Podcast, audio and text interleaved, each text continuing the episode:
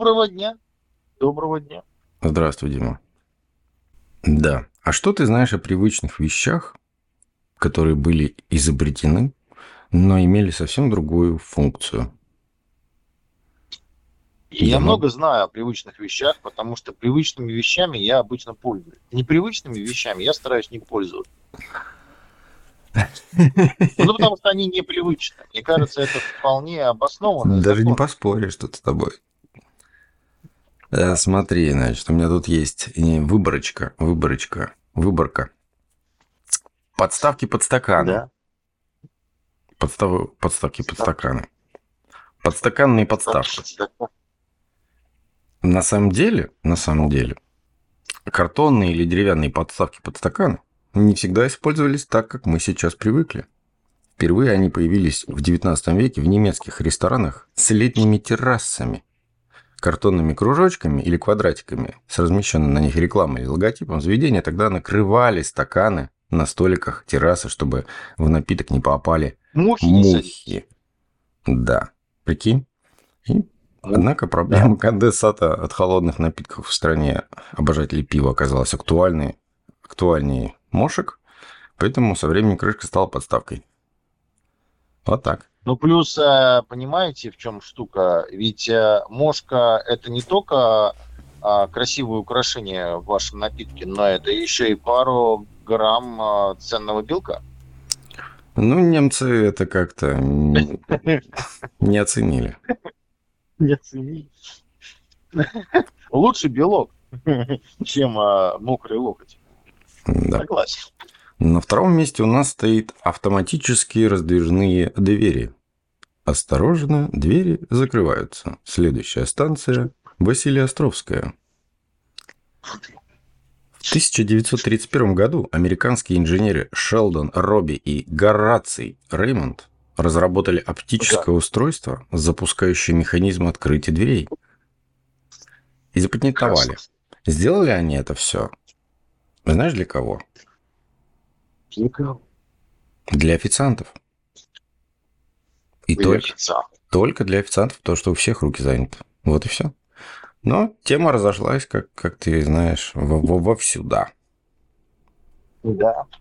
А вот про А печатную... я думал, что первые автоматические двери делали все-таки в лифты.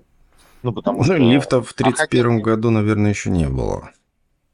Нет, были. Были? А в Америке же первые лифты появились. Тогда, тогда их там поднимали. Это где там первый? Не в Empire State Building? Нет, Негры там кру- крутили маховик. Э, Да, да. Там, кстати, э, это было очень модно. Не маховик крутить, а в лифте кататься. Вот. Э, Но первые лифты были постоянно со смертельными случаями. Но это не останавливало людей. Потому что очень многие обрывались, и тогда же не было тормоза лифта изобретено автоматического. Да. Соответственно, просто люди срывались там с высоты девятого этажа в этой клетке. Ну, неплохо. Неплохо. Без- Неплохо. Надо вернуть это, эти прекрасные времена сейчас, чтобы было лист, лифт, Да, лифт. не- ты знаешь, мне некоторым удается, когда автоматический тормоз не срабатывает при падении. Они Да, возвращаются, да. Да, есть такие все И- равно. Но там еще внутри, снизу пружина стоит на этот случай. Если что, Ну, тебя чтобы тебя как бы... размельчило окончательно, М, намотало, чтобы тебя да, на- подпрыгнуло, чтобы мясо, которое лепешка немножечко перевернулось. Фарш был мелко дисперсионный. Хотя я вообще не понимаю, для чего эта пружина. Ну, то это, такая- это если при... а, ну, для того, А. чтобы на первом этаже смягчить а, остановку только если. Хотя на кой черт это делать, я вообще не понимаю. Ну, слушай, если подгадать, если подгадать, то можно же подпрыгнуть в момент удара лифта одно. И тогда ты выживешь. Конечно. Да, да, ты все равно ударишься, потому что у тебя твое это, ускорение превратится в ноль в любом случае. Ну, не настолько сильная будет. Ну ладно, это уже ты уже Ну, вдаешься Ну, куда-то ты там. подпрыгиваешь вверх, а ударяешься головой в потолок, и тебя потолок придавливает в пружину. Ну, как бы, ну окей. Две миллисекунды ты подольше проживешь. Ну, Но это все равно, это хорошо. Кто-то бьется Ну, за да, жизнь и, и за 2 э, миллисекунды. Кто-то бьется об пружину, согласен. Ладно, давай дальше. Ты сегодня демагог Ну, какой-то. Я... Печатная машинка. Печатная машинка О. тоже, вот, вот ты точно не знаешь. Я вот для меня было это открытие. На самом деле, как она появилась. Потому что я очень был приятно удивлен. Первая печатная машинка появилась в первой половине 19 века. Итальянец Пелигрино Тури заметил, что его подруга, графиня Каролина Фантони, де Фивизоно, Фивизоно, де Фивизоно, Фантони де Фивизоно, испытывает трудности Прекрасно. с написанием писем. Угадай почему? Потому что она была слепая. Да, блин, ну кто Испытывает бы мог трудности. Да, сложно писать, когда ты слепой. Дорогой, мне трудно. Что случилось? Я слепая. Сходи в магазин. Сходи в магазин за хлебом, но я не могу, у меня нет ног. Да, ну, да. Типа нет ручек, нет кого там, пирожочков. No money, no heart. Тогда изобретатель разработал первый прототип пишущей машинки, в которой использовались клавиши с выпуклыми буквами. С течением времени mm-hmm. это устройство успешно эволюционировало, сначала в средства для быстрого набора документов, секретарями-машинистами в середине 20 века, а потом органично превратилось в компьютерную клавиатуру. Вот так. Зонд. Номер 4. Зонд. А... Зона Т или зона Д, которая в токе? Зона Т. Зона Т. Зона Т. Зона да. Т. Изначально он применялся, вообще мы зонд. От солнца. Зонд – это название... Китай. Подожди. Зонд само по себе это, это укрытие от солнца. То есть, как переводится, как э, корень слова, да? Как издревле это слово шло. Да. Это как, как э, защита от солнца. Но мы его используем сейчас э, с защитой от дождя, но называем его все равно зонтом. Ну вот в чем прикол. Понял, да? Ну да. Ну потому что сложно говорить э, зонтощит, ой, э, в смысле, э, дождещит, ну, например, значит, его нужно назвать, да, если по-русски, дождещит, о, правильно. Ну, это не русское Щит слово. Ну, это если слово, нет, слово зонт изначально от голландского идет. Зонт. Вот. Так что такое, такое дело. Ну ладно. Беговая дорожка. Беговая дорожка, на которой сейчас все бегают каждое утро, это на самом деле была пытка. Пытка в 1818 году изобретатель Уильям Кьюбит посетил тюрьму города Бери Сент-Эдмундс, где заключенные просто бездельничали. И он решил, а почему бы, почему, почему бы вам не побегать? И вскоре он представил начальнику исправительного заведения так называемую шаговую мельницу, при помощи которой можно было измельчать зерно. Впоследствии тюремщики внедрили устройство как меру наказания и принудительную работу, чтобы заключенные искупали свою вину физическим трудом. Круто же. Ну, так, так и до сих пор все искупают, но уже за деньги. Да, поменялось. А на шестом месте у нас тарелки фрисби. Вот не знаешь их историю случайно? А тарелки... А, фрисби, тарелки, по-моему, это все-таки индийская история. Не. Ну, Нет? может быть, Э, наши ельские друзья переняли, конечно, но в 20-х годах ну, студенты... Как томагавки вот эти вот, как это называется? Смотри, не, не, не, не. кидаешь, птиц-то убивают. В 20-х годах студенты Ельского университета в свободное от учебы время бросали друг другу жестяные подставки для пирогов фирмы Frisbee Pie Company. Угу. Впоследствии это превратилось в игрушку. Но может быть, и у индейцев что-то было такое. Седьмое место. Пассиансы, косынка, сапер, встроенные в Windows. Все думают, что это игры. Но встроенные в операционную систему эти игры были не для того, чтобы коротать время, особенно когда отключают интернет, а для тренировки и освоения навыков работы в Windows. Типа как обращаться с мышью, перетаскивать ее помощью разные объекты, различать левую-правую клавишу. То есть это учебные игры. Солитер. Изначально. Да. Солитер. Скучаю, скучаю. На восьмом месте у нас идут пружинки. Знаешь, такая детская игра пружинки. Пружинки. Ну, я еще не дошел просто до этого уровня. Ну, да. Да, в каких-то в 90-х были вот эти пружинки разноцветные, пластмассовые. Кидаешь ее с лестницы, она шагает. А, так это, ну, я понял о чем. Да. да. Японское изобретение, да? Японское. Не, в 1943 году инженер-механик Ричард Джеймс разрабатывал систему с пружинами, которая должна была бы поддерживать и стабилизировать чувствительные приборы на борту кораблей в неспокойном море.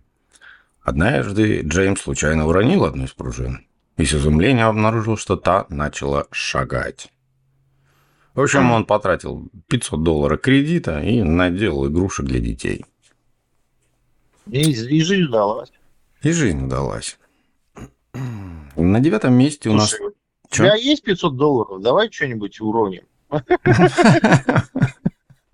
Я готов разбогатеть за 500 баксов.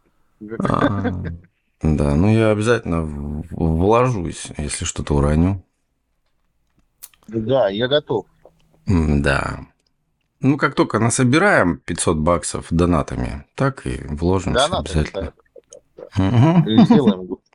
Да. На девятом месте у нас тени для век.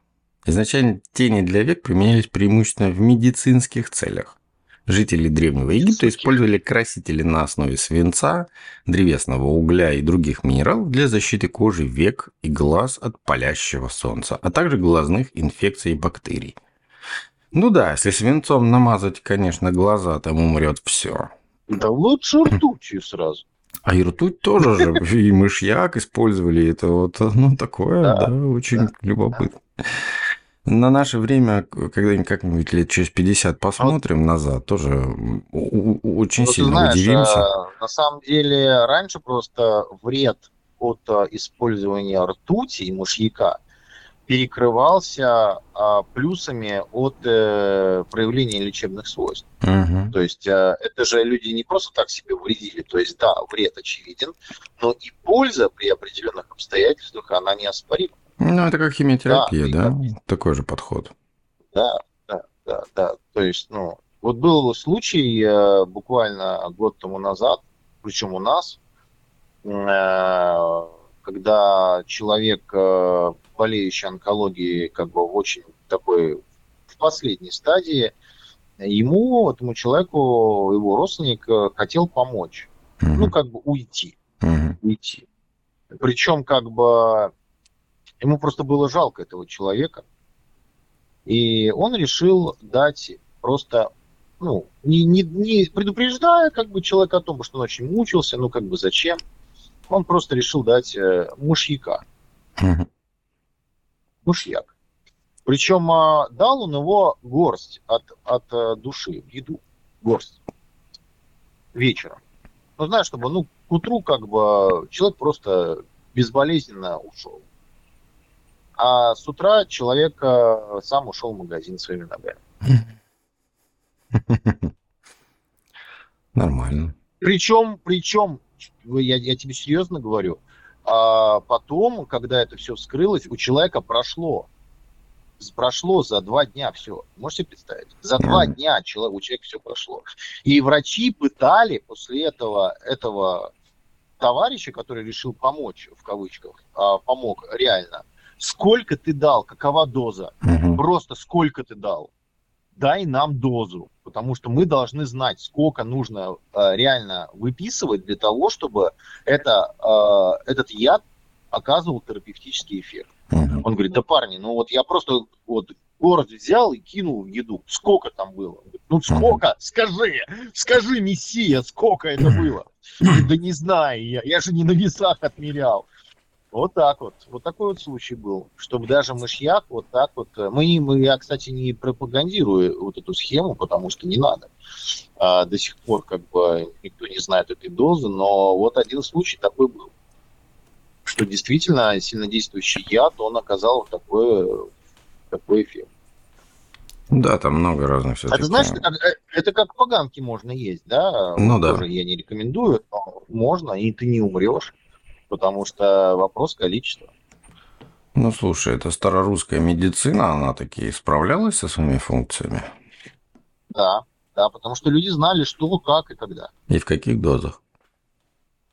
Да. Да. Абсолютно верно. И на десятом и последнем месте у нас идет ружье для пейнтбола.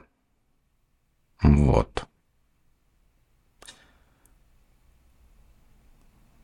Прототип... И что ружье для пейнтбола? Прототипы. Нет, в смысле, его по-другому использовали? Да, он изначально не для этого применялся, не для того, чтобы играть в спорт. Прототипы маркеров с желатиновыми шариками, наполненными масляной краской, были изобретены в 1960-х годах и предназначались для фермеров, животноводов и лесничьих, чтобы быстро и легко помечать свой скот. Процесс оказался настолько увлекательным, что со временем трансформировался в развлечение. Первая официальная игра по Правильно, пейнтболу... люди стали помечать друг друга. Да, состоялась в 1981 году в США. Пейнтбол вообще классная тема-то. Это очень... Да. Э, убирает стресс, особенно когда с руководящими какими-то людьми играешь. И норовишь им выстрелить в голову. Говорят, знаешь. очень больно, когда в тебя попадают. Больно. Я очень надеюсь. Да. И обидно, и больно. Все сразу. Все, все краски. Да. Что интересного еще? Американский изобретатель запатентовал автоматическую велосипедную трансмиссию. Вот. Американский изобретатель Хейвен Мерсер запатентовал прототип автоматической цепной трансмиссии для велосипедов. В ней обычные, обычные ведущие и ведомые звезды заменены на диски с несколькими зубчатыми роликами небольшого диаметра, которые установлены на концах рычагов, соединенных с пружинными механизмами. Ролики входят в зацепление с цепью, и при изменении усилия, прикладываемого к педалям, могут синхронно приближаться или отдаляться от центра диска за счет наклона рычагов под действием пружин. За счет этого происходит автоматическое изменение радиусов ведущего и ведомого дисков, а вместе с тем меняются и передаточные отношения трансмиссии. Вот такие вот патенты. Я бы хотел посмотреть, у вас нету вот э, схема, как это работает? Есть. Конечно же, есть. Вы мне, вы мне пришлите, пожалуйста, я хочу посмотреть. Я вам это уже что отправил. Это что-то люто интересное. И я не думаю, что это что-то новое, но... но из минусов... Из минусов. Почему? Я думаю, такие вариации уже были, но из минусов, как я могу сейчас заметить сразу, это слишком много узлов. Слишком много узлов для того, чтобы забиться грязью, пылью. Поэтому абсолютно не факт. Абсолютно не факт, что это вот как-то можно будет реально применить. Потому что, ну, видимо, этот человек, ну, видимо, ездит на велосипеде только по выходным один раз в, в Не неделю. так я себе представлял инновации. Да, то есть все очень просто на самом деле, но такое. Тем более пружины со временем у него все равно потянутся, растянутся, вытянутся или что там, сожмутся. Это не высоко нагруженные трансмиссии. Ну, конечно, вот не что. высоко. Ну да. Но для велосипеда, возможно, и достаточно. Для велосипеда, да. Хотя, ну, я не уверен. Ну, собственно говоря, что запатентовал, запатентовал то и запатентовал. А японское, японские достижения, мы все привыкли к тому, что японцы вообще там, да, делают какие-то потрясающие суперсовременные вещи, да. А тут, а тут.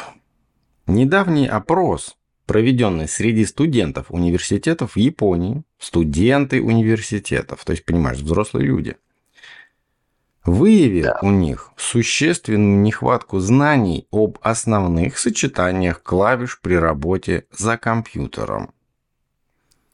Вот уже не первое десятилетие, да. Существует сочетание клавиш для копирования данных в буфер обмена Ctrl-C и вставки из него Ctrl-V. Копипаста. да. Они Да. работают в большинстве современных операционных систем. Но 40% получающих высшее образование японцев о них не знают, как показал проведенный. это не знаю.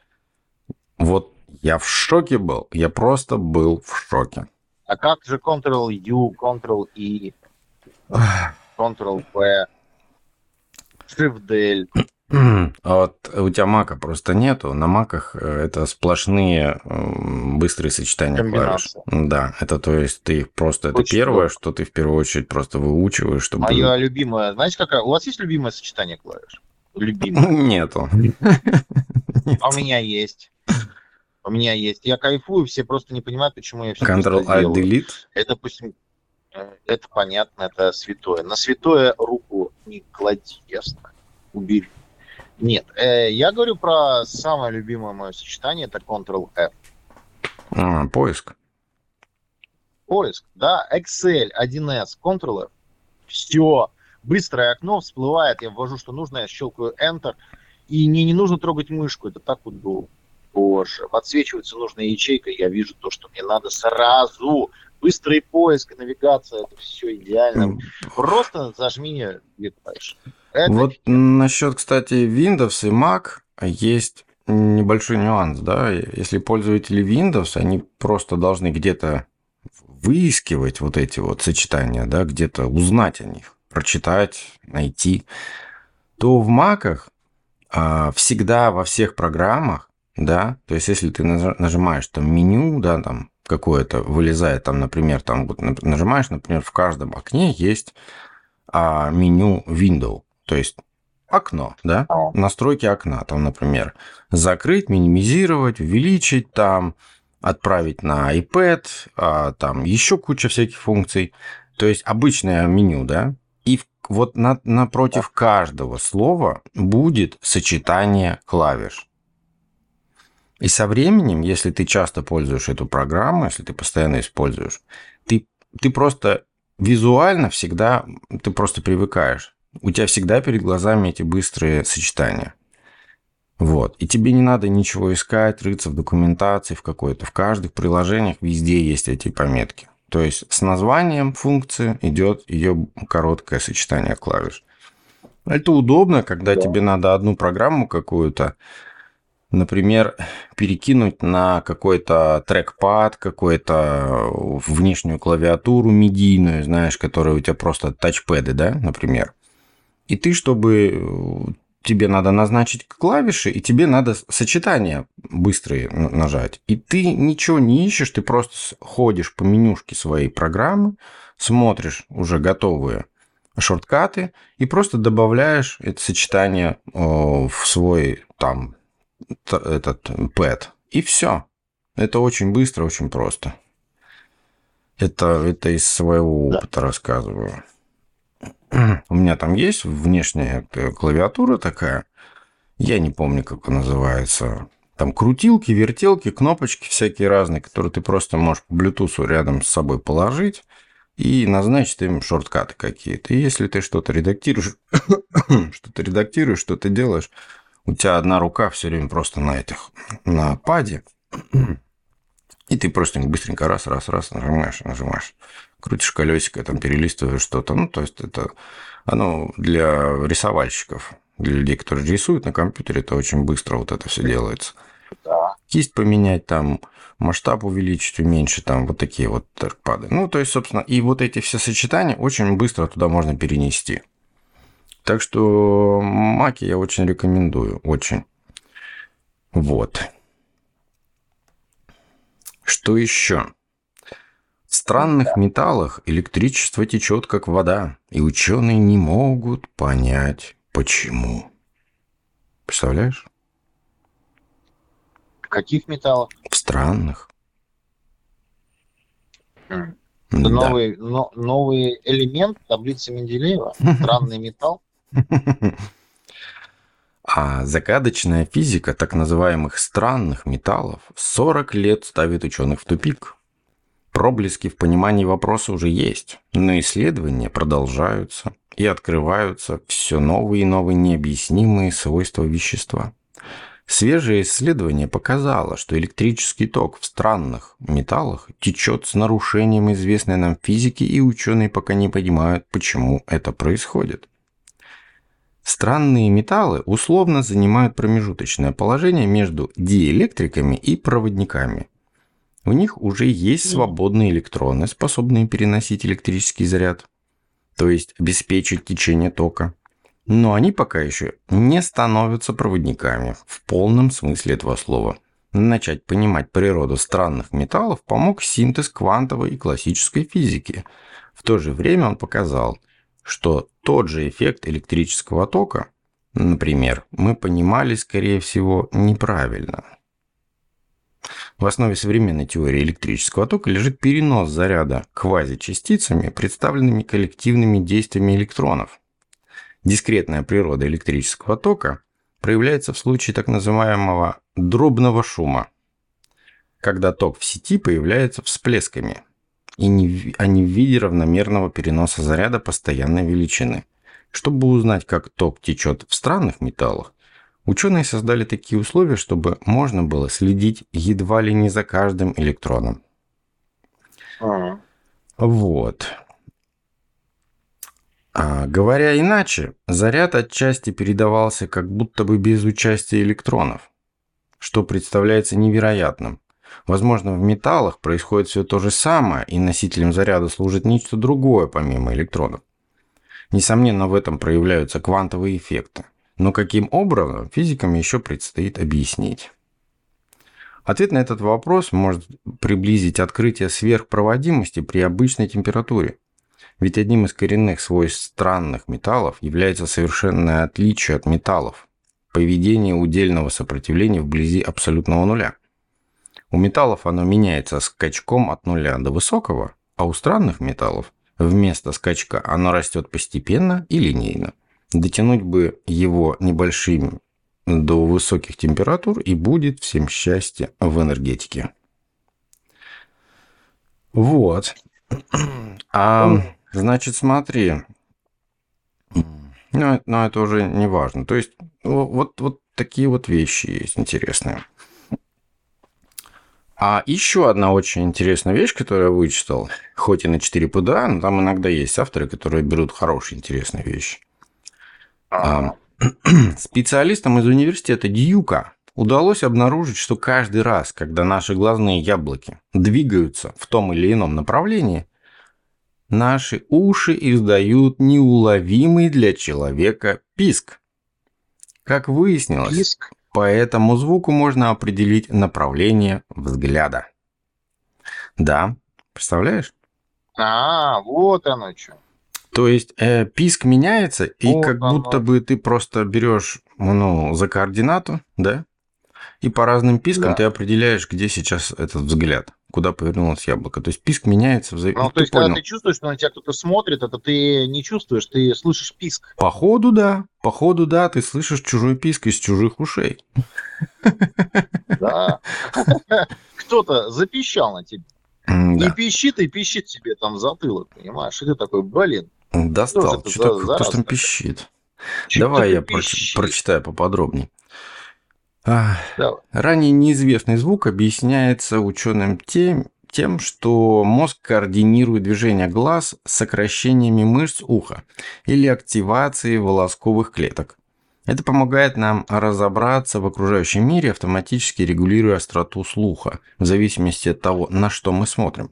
Чтобы расшифровать такие звуки, ученые отобрали 16 здоровых испытуемых, которые которые следили за зеленой точкой на экране компьютера. Исследователи записывали, куда двигал, двигались зрачки участников и сравнивали это со звуками в ушах. Последние фиксировали с помощью пары наушников со встроенным микрофоном.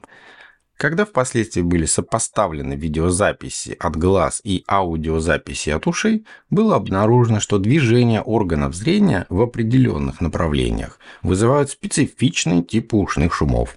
В итоге ученые смогли определить, на чем был сфокусирован взгляд участника, просто узнав тип писка его ушей. И наоборот, они определяли, какие звуки издавали уши добровольцев, отслеживая направление их взгляда.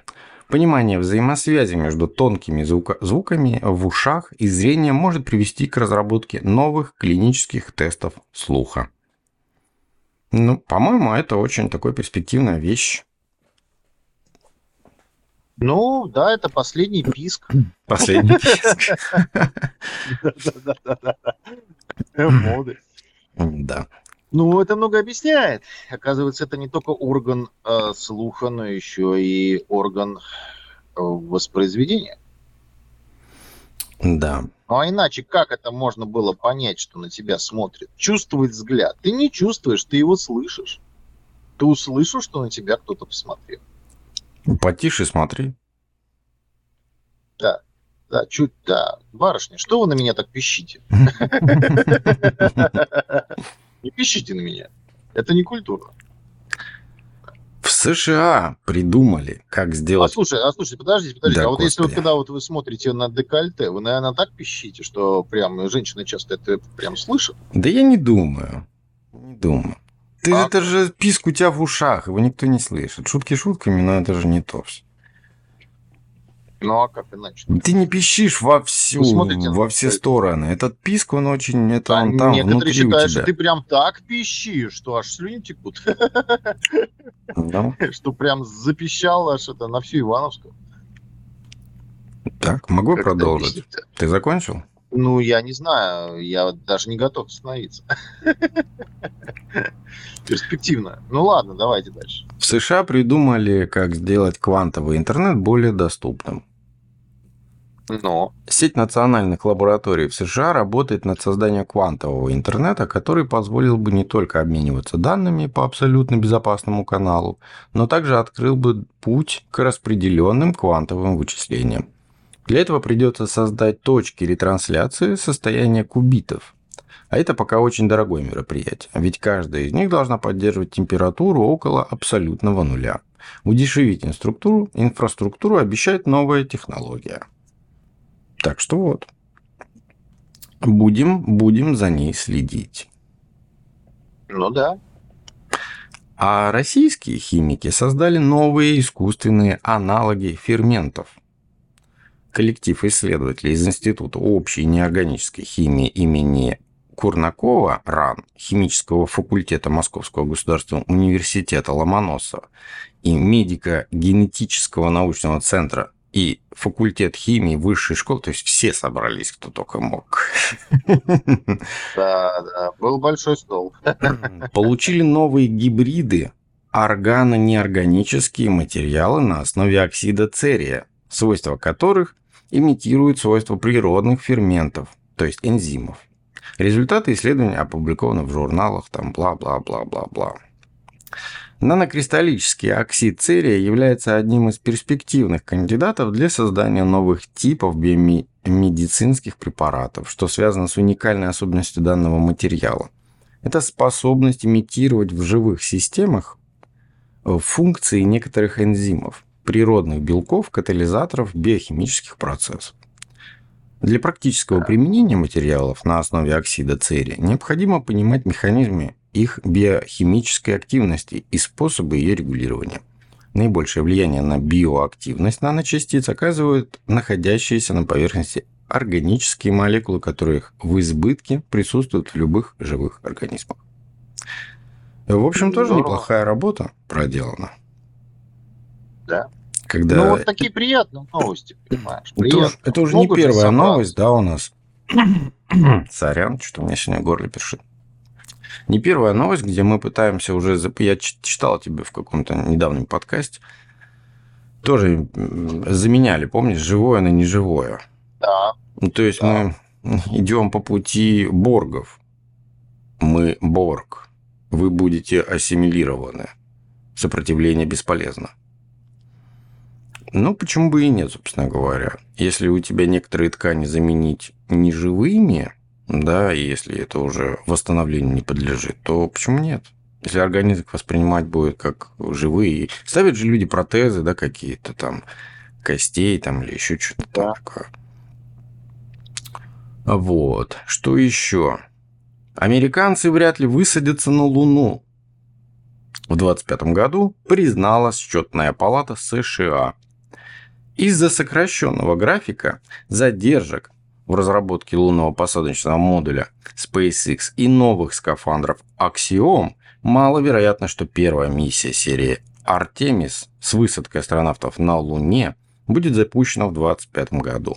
Исходя из прошлого опыта, следует ожидать задержки до 2027 года, гласит отчет счетной палаты США. И это смешно и странно, потому что а, они же якобы там были уже, понимаешь? И даже несмотря на денежные траты и, и, и все подобное, да, и технические да. как бы убогости вот эти того, того времени, потенциал, да, и они как будто бы это сделали. А сейчас, в 25 году, они не могут это повторить. Удивительно, правда? С современными да. ракетами, со современными скафандрами у них возникают вопросы. А у меня возникает вопрос, ну, а вы там точно были? Потому что, в принципе, сейчас-то на новой ракете можно и на, со старым скафандром слетать. Ничего страшного. И еще да. и, и ракеты современные стали, немножечко другие. А можно в новом скафандре, да на старой ракете слетать? Да, вариантов там много, но почему-то они этого не делают. Вот. И за Луну, кстати, они не так шибко бьются, заметил? Они вообще как-то отстали. То сейчас же есть программа, российско-китайская программа по поводу лунной базы. Там собираются они строить вместе. Да. Где-то было, было в новостях, может быть, я до этого дойду. ФДА, американская ФДА, одобрила первый препарат против десмоидных опухолей. Управление по контролю качества пищевых продуктов и лекарственных средств США ФДА одобрила первый препарат против десмоидой... Блин, первый раз же прочитал же. Десмоид... Десмоидных опухолей Аксевео с действующим веществом нирогацистат. Таблетки предназначены для взрослых пациентов. В исследовании препарат эффективно увеличивал выживаемость пациентов и снижал размер опухоли. Вот, поэтому его взяли в работу. Тоже хорошо. Тоже хорошо. А, что у нас еще Но есть? сегодня прям очень-очень-очень научно. Сегодня прям. Очень научно, да. Ну, сейчас немножечко не научности будет, а ист- истории. Давайте, что там у нас? Странные и жестокие, жестокие и нелепые законы, которые действовали в Советском Союзе. Первое. Ну... Налог на холостяков и невыгодное положение крестьян. Вот. А согласно ему, лица мужского пола от 20 до 45 лет были обязаны ежемесячно платить 5% от заработной платы до того момента, пока у них не родится ребенок. Освобождались от уплаты студенты-дневники, не достигшие 25 лет. Удивительно, но и дамы платили налог с момента вступления в брак и до появления малыша. Рабочие и служащие платили 5% от заработной платы, а вот колхозники попали в сложную ситуацию. Для них предполагалась изначально ставка 100 рублей ежегодно. Потом она была увеличена до 150. Так как работники сельского хозяйства не могли похвастаться большими заработками, то налог был обременителен для них.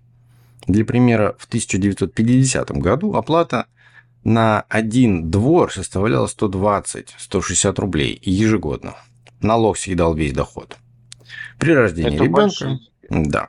При рождении ребенка колхозник все равно вносил деньги в бюджет, только сумма становилась меньше по мере рождения других детей. И налог переставал начисляться при появлении третьего. Отменили холостяцкий взнос в 1992 году. Вот. Не слышал я что-то ничего на эту тему. А ты просто не знал. Не замечал. Ну, я Его... не слышал, поэтому я и не знал. Это же собирается просто как налоги, знаешь, у тебя снимают, вот, ты приходишь в, в кассу, да, и тебе просто там за вычетом налогов дают уже сумму. И все, ты же не знаешь, что там куда входит. И люди просто этого не замечали. У нас же скрытых налогов очень много по сей день. ты приходишь в кассу, тебе говорят, вы знаете, сегодня денег нет. Ну, ты Мы налоги в собрали. кассу приходишь сразу с тремя детьми. Здравствуйте. С чужими, с разными, знаешь. Набрал на улице. Да. А второе. Кидш- это называется кидшеринг. Да, да, да, да, да, да, да. Второе. Выпуск недоброкачественной продукции – преступление. Если предприятие Да. выпускало продукцию низкого качества или бракованную, это считалось государственным преступлением. В 1933 году постановлением ЦИК и СНК производство бракованной продукции назыв- называлось, называлось лишением свободы на срок не менее пяти лет. Получить срок могли директора, инженеры, сотрудники ОТК. В 1940 году указом Президиума Верховного Совета были внесены некоторые изменения в постановление. Они казались, касались сроков наказания. Теперь нерадивый работник мог получить от 5 до 8, если участвовал в выпуске некачественных товаров. Закон отменили весной 1959 года. Ну, потому что же, как сажать-то, места столько нет. Слушай, время было такое, что надо было выпускать товар без единого косяка. Без единого вообще. Он должен был просто как отче наш. Вот этот, все товары должны были быть. Понятно, понятно. Я просто вот, да, вот немножечко так вот ретроспективу сделаю, там вот, э, условно говоря, есть у меня, был у меня, точнее, лодочный мотор, да, под названием «Ветерок-12», сделанный в Советском Союзе, э, вот это наше хваленое качество.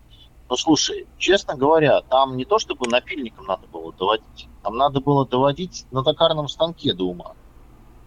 Это Слушай, настолько косячно было. ну ты Ну, не сравнивай Отливки косячные. ну. ГОСТы того времени и ГОСТы сейчас. Они же пропорционально своему времени. В то время то, что могли вот так вот сделать, это было самый качественный продукт. Вот и все. Сейчас, да, конечно, все гораздо лучше. Сейчас есть э, лазеры, фрезеры, ЧПУшки, все, что хочешь есть. Сейчас можно Да, напечатать я- металл стороны, на я 3D согласен, принтере. Согласен. И это совсем согласен. другие Но, с другой допуски, стороны, понимаешь? Когда я вижу, а, допустим, продукцию европейскую или азиатскую, японского рынка тех же самых годов, я не понимаю, почему же у нас так было. Ну, я не думаю, что ты в 50-х годов сейчас встречаешь какую-то импортную технику. Не 50-х, я тебе говорю конкретно по 78 год. А я тебе говорю про лишь мотор 50-е годы. 78-го. года. А я про 78-й. Ну, Там третье. недалеко, понимаешь. Третье. Далеко, очень далеко, поверь мне, это далеко. Это очень далеко, потому что времена совсем другие были. Там про... а послевоенные были времена, когда надо было все поднимать. А там в 70 78 уже ни о каких войнах, ни о каких проблемах никто ничего не... Там только хиппи появились и все. Третье. Уголовная ответственность за прогул и опоздание. Такой закон вступил в силу в 1940 году вместе с увеличением продолжительности рабочего дня до 8 часов. Вот так. Побег за границу. В, У нас 1900 бы полстраны сейчас делают. в 1935 году совершение побега за границу было приравнено к измене Родины. Если беглеца да. ловили или передавали в советские правоохранительные органы, то наказание становилось смертная казнь. Вот так. Закон о трех колосках. Это жуткая, жуткая вещь. Э, Данный закон действовал с 1932 года, и причиной стали частые кражи колхозных полей. С колхозных полей. И продовольственная ситуация была очень тяжелой. Да, после процессов раскулачивания, коллективизации. Ну да. И этот закон был очень жестким. А, Похитителя такого имущества ждала смертная казнь. Если были смягчающие обстоятельства, например, очень маленький объем похищенного, рабочее и крестьянское происхождение, крайняя нужда, то похититель мог получить 10 лет тюрьмы без права на амнистию. И мелкая кража стала преступлением особой тяжести. И колхозники, укравшие колоски на поле, опасными, становились опасными преступниками. Но поскольку в законе не был, не был указан объем хищения для уголовной ответственности, то десятилетнее заключение получали даже за несколько колосков. Вот. Ситуация накалялась, количество осужденных увеличивалось, их просто негде было размещать. Потому с весны 1933 года в регионы были направлены инструкции о том, что за очень маленькие хищения не следует привлекать к уголовной ответственности. Но к этому не особо прислушивались. И в 1936 ну, да. году государство инициировало пересмотр таких дел, чтобы разгрузить тюрьмы. Те, кто украл действительно ничтожное количество продуктов, были освобождены, а судимость с них снята. Вот такие вот исторические факты. Ну, это же было 30-х. Да, я же тебе все даты называю.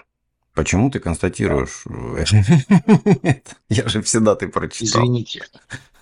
Извините. Ой.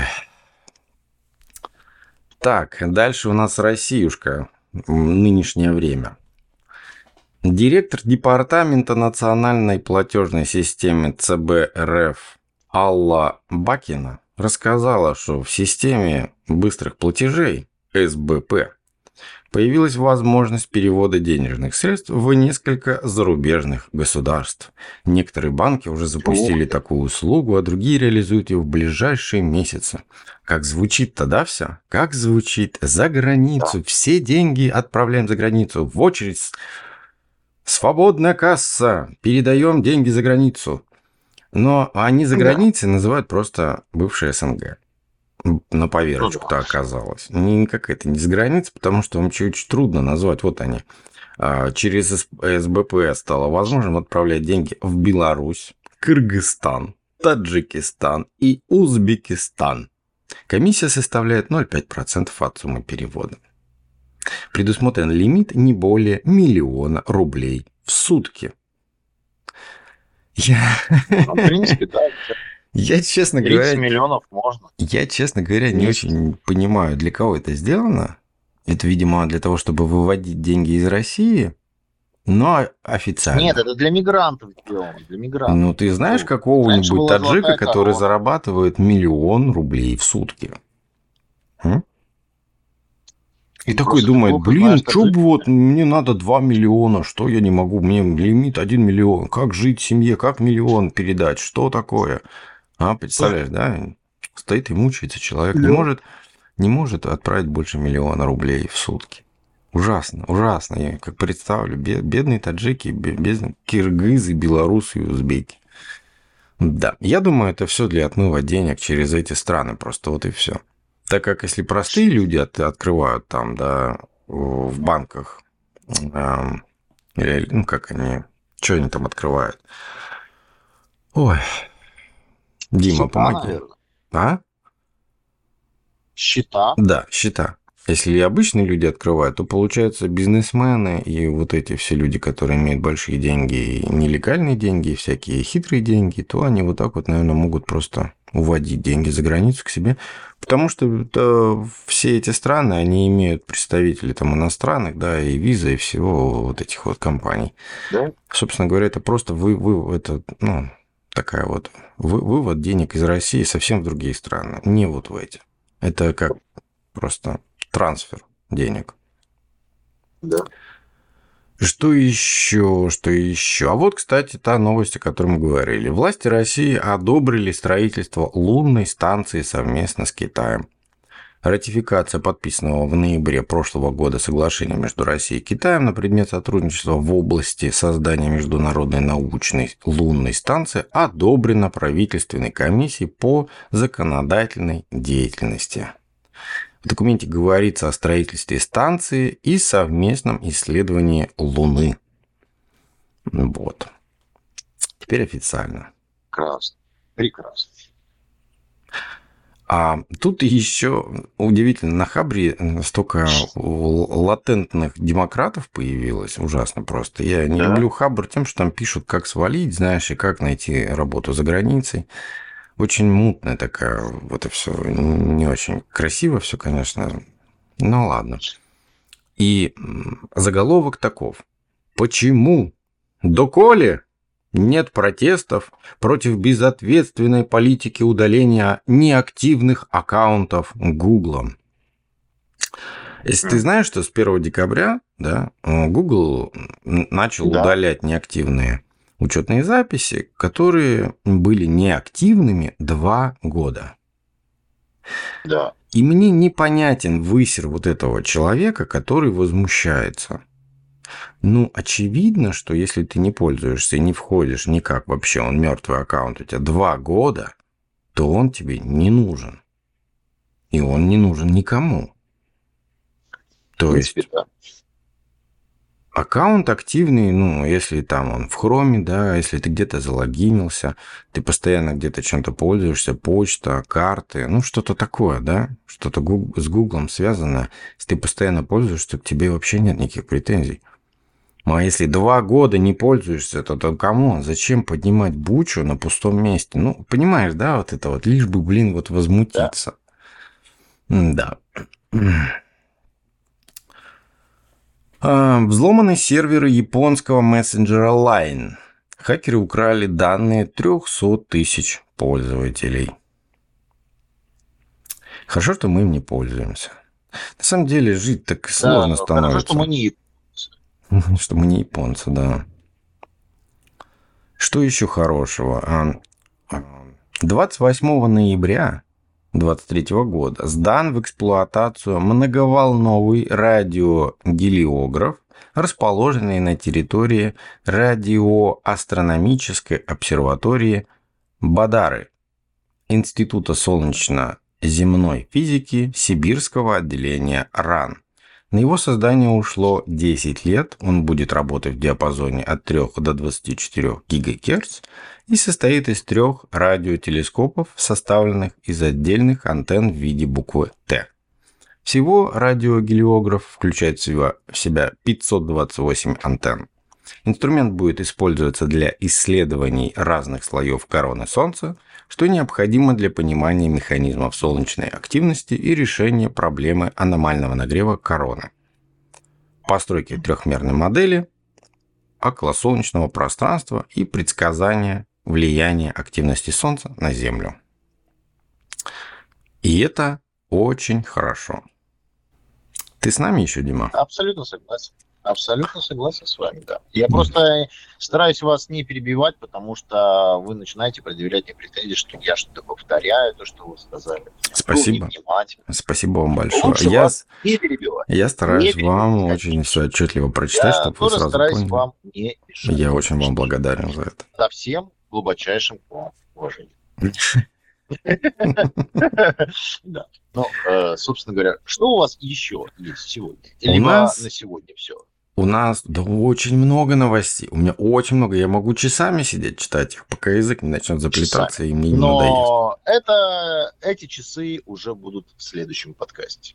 Да. А на сегодня, думаю, что у нас все. Аривидерчи, ребятушки.